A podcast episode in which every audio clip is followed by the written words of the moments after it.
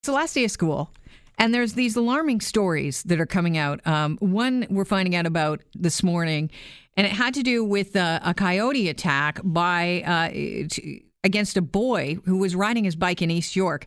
This happened uh, last Wednesday. An eight year old boy was attacked by an animal. They believe it was a coyote based on what the boy said. And he was in the area of Thorncliffe Park Drive. So there's a bunch of high rises, and they back onto the uh, Don River and the ravine there. And I guess he was playing around and he suffered suffered several bites to his his elbows and legs. And the animal, he said, was salivating and foaming at the mouth during the incident. So the boy was given a rabies vaccine. There's no signs of him getting rabies yet, and no confirmed cases in Toronto. So you don't have to freak out.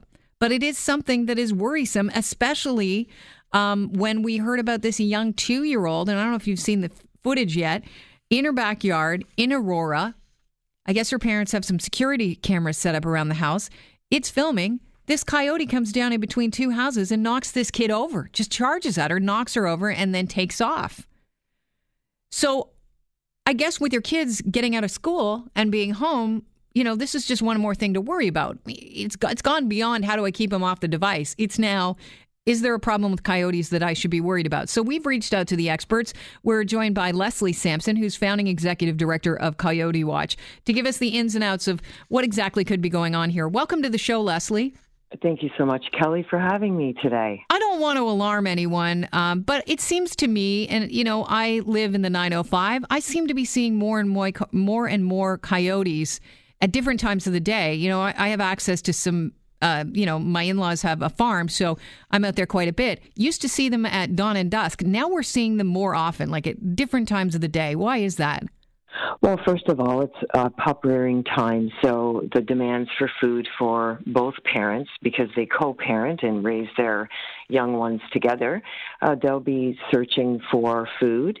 And so, if there are food provisions being provided at a particular location, that could actually encourage coyotes to overstay their welcome.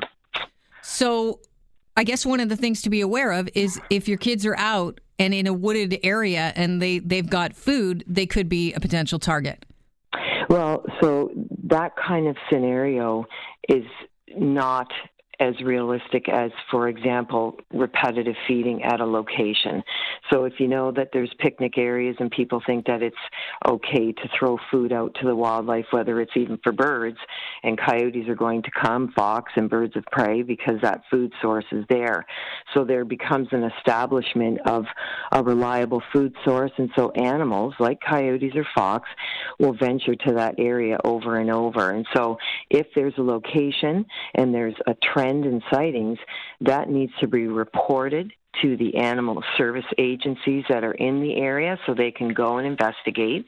And if they need to do education on site, it's available, but also um, determine what is attracting this particular coyote to an area. And so you know, to talk about sightings for two or three weeks of the same animal, that situation needs to be investigated right out of the chute. So, if you see a coyote in your neighborhood, you should alert um, people in, within the Ministry of Natural Resources. Is that what you're saying? Well, so the Ministry of Natural Resources does have uh, really good information on the website, but those sightings, if it's a regular occurrence, and looking at what's happening in the community, so let's say there's a lot of infrastructure building going on, which all communities, whether it's rural or urban centers, there's a lot of building and construction. So that could be one of the reasons a coyote is now navigating differently through the community. But if a coyote is wandering in backyard yards or laying down in areas, that's an indication that food is the incentive. And so that needs to be addressed immediately through investigation, removal of food. And what do coyotes eat? They are omnivores. They are adaptive omnivores, so they're going to feed on carrion, which is uh, animals that are already dead. They'll eat fruit, insects, small rodents, the voles, mice, rats, groundhogs, rabbits. Nat- there's plenty of natural food sources for these canids, so they do not and should not ever have food provisions from humans because it sets a it sets a, a really bad example of what's appropriate behavior. But some folks innocently really don't understand the connection. And so that's where education in communities is really, really important. And there's great examples of that across Ontario. Coyotes can breed with wolves and dogs. I've heard of this before. Uh, there are coy wolves and coy dogs. Eh, are we do you suspect that it's a hybrid that might be causing the problems with, you know, um, first of all, in Aurora, going after this young uh, toddler, a two year old, and then uh, secondly, we've got this thing, in, uh, this situation with an eight year old riding his bike and being attacked?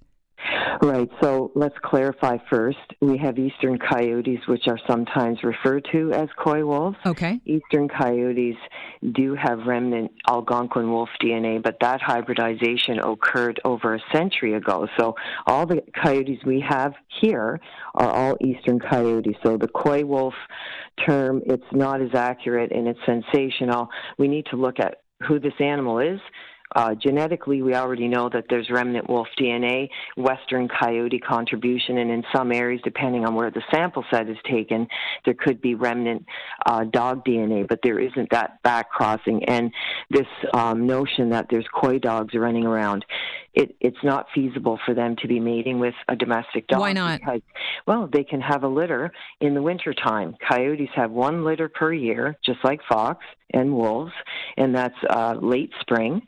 So their mating is January, February, 63 days gestation period. Then the pups are born um, early to late spring. So right now we're so uh, there's no possibility of a male coyote impregnating a, a female dog. Well, that likelihood is very rare and okay. they're not going to be choosing a domestic dog when okay, they then, mate for life. Right. They mate for life. Okay. Well, okay. let me let me um, ask you this, Leslie, because yeah. you know I'm not saying that you're not an expert here, but I have seen a variation of coyote myself. Yeah. One seems to be smaller, and uh, and then you know they seem the smaller ones that I've seen. Uh, some of them are in packs.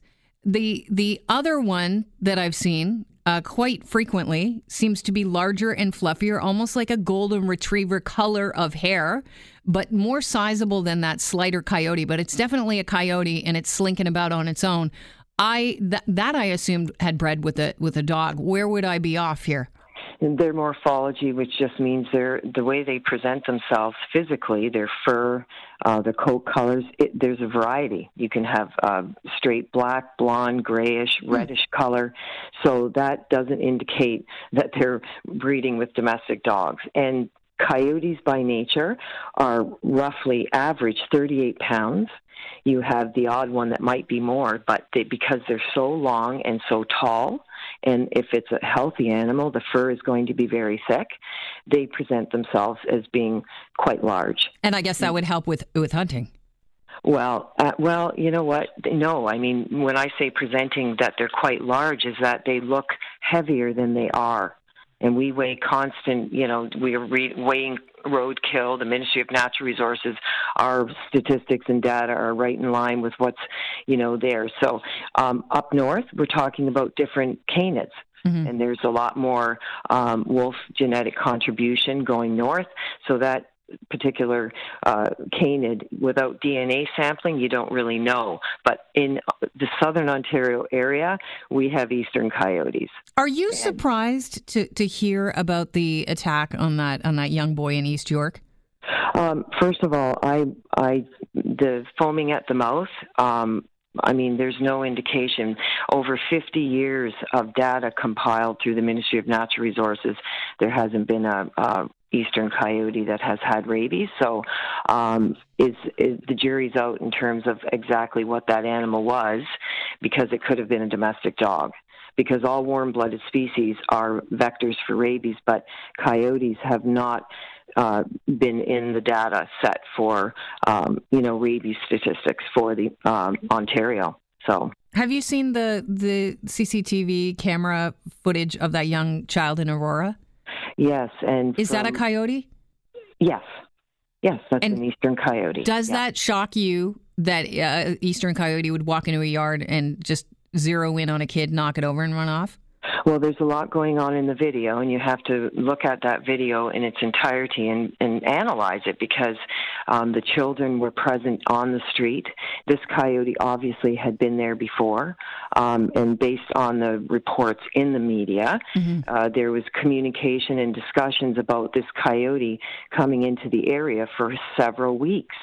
Well, we're now into a probably a situation where food's being provided, so that coyote had nowhere to go and bowl the that you know sweet little girl over so you know that looking at that behavior and and a coyote trying to escape out of an area um, is shocking. It looked like it, but didn't it, Leslie? Maybe I'm wrong, but it, and I'm not trying to vilify coyotes. I'm really trying to yeah, clarify yeah. what's going on. But it looked to me that the coyote could have ran around this kid. There was a lot of room, and it ran straight at her and then ran off. Well, but that's that's the movement, right? There's a, a movement happening, and you know I can't I can't profess to know what's mm-hmm. going through a coyote's mind, but clearly that coyote was you know trying to get out of the area because there wasn't a continuation of interaction between the child and the coyote. So, um, but I guess the other question is, um, you know, uh, there was a person in the video that knew that the coyote was in the backyard, uh, and you know, still the children were back there. So, you know, it's an, so if you know there's a coyote like wandering around your neighborhood and you suspect that you know it's it's obviously not supposed to be there because it's you know out of its natural. Uh, habitat it's probably coming in the neighborhood for garbage for, or for food what do you suggest you tell your kids to do well, you have to report it first of all and make sure it's a, it's a inside job in terms of making sure that your property is wildlife proof for for all different species. But also, if there's something going on with a neighbor, or there's bird feeders that are unkept and there's lots of rodents underneath, those situations have to be addressed address, but talking to children about wild wild smarts and even with domestic dogs. You know, there's we we live in with their uh, domesticated cousins, and there's uh, many many incidents where there's interactions, and you know, unfortunately, um, oftentimes we tend to forget to talk to our children mm-hmm. about well, wildlife. What would you what tell you them? Because I mean, there's a lot of parents listening right now. Some yeah. have seen coyotes in their neighborhood. Some are obviously alarmed by this kid in East York saying that he was attacked by what they believe was a coyote or what he believes was a coyote. What would you, if there's one thing you can tell parents before we leave, what would that be? Just talk to your kids about appropriate and safe behavior and report report sightings that are becoming a trend in in your community. What's appropriate and be, and safe behavior in your opinion? So don't approach don't approach uh, you know wild animals no matter what species but in particular coyotes or fox. And if you do see uh, one of these animals hanging around talk to your parents and your parents can make that call and let let the agencies know that there's been sightings of a coyote. Do you think coyotes are misunderstood right now? I think looking at it as being misunderstood is probably not the best approach. I think we need to clarify and provide uh, accurate and thoughtful information for residents to make informed and safe decisions about wildlife that they might be attracting to their property or just what to do because you mentioned about going up north. Mm-hmm. I mean, you're going into bear country, wolf country, moose and deer and you know, I think uh, we have to have conversations about what what is appropriate behavior, not taking that selfie, not photographing or videotaping and getting close up and personal. Yeah, but uh, my up north was 905. It's it's not actually up north. Yeah. Okay. Uh, I appreciate your uh, your time today, Leslie. Thanks so much. Oh, thank you, Kelly, for having me. Cheers. That's Leslie Sampson. She's founding executive director of Coyote Watch.